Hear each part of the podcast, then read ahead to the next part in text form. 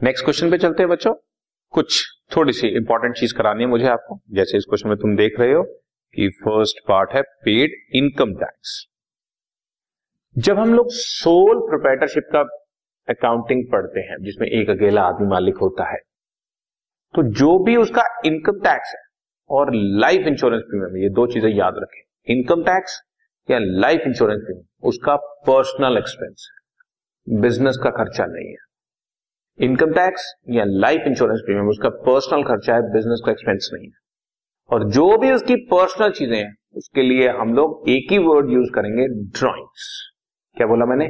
उसके लिए एक ही वर्ड यूज़ करेंगे ड्रॉइंग्स क्योंकि इस केस में बिज़नेस से पैसा बाहर जा रहा होता है। चाहे मैं उसका लाइफ इंश्योरेंस प्रीमियम पे करूँ, चाहे मैं उसका इनकम टैक्स पे करूँ बिज़नेस से पैसा बाहर जा रहा है, इसलिए ये ड्रॉइंग्स की एंट्री इसके लिए इनकम टैक्स अकाउंट या life insurance premium word use नहीं करना। मैं यूज़ कर रहा हूँ life insurance premium general insurance नहीं। सो so, ये दो चीज़ें हमेशा ड्रॉइंग्स के नाम से आएँगी।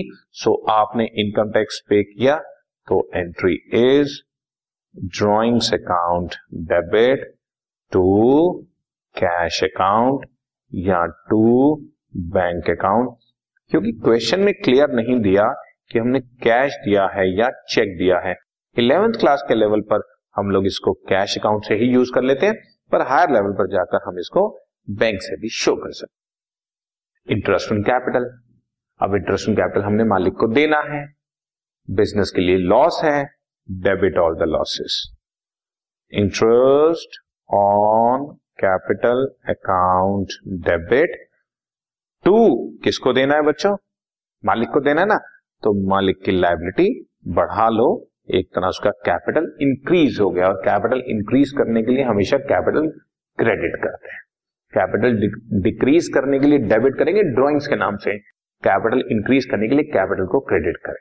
So debit all the losses interest on capital debit to मालिक को देना है तो to capital account okay number three goods worth rupees five hundred given as charity so debit all the losses and expenses charity account debit to credit word goes out to goods लेकिन हमने तो goods word use ही नहीं किया हुआ।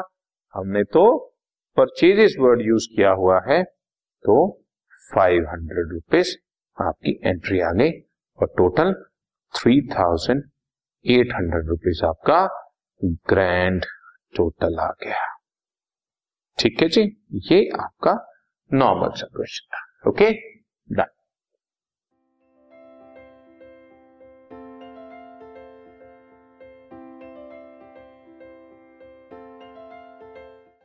this podcast is brought you by Hubhopper Shiksha Abhiyan अगर आपको ये podcast पसंद आया तो प्लीज़ लाइक शेयर और सब्सक्राइब करें और वीडियो क्लासेस के लिए शिक्षा अभियान के यूट्यूब चैनल पर जाएँ।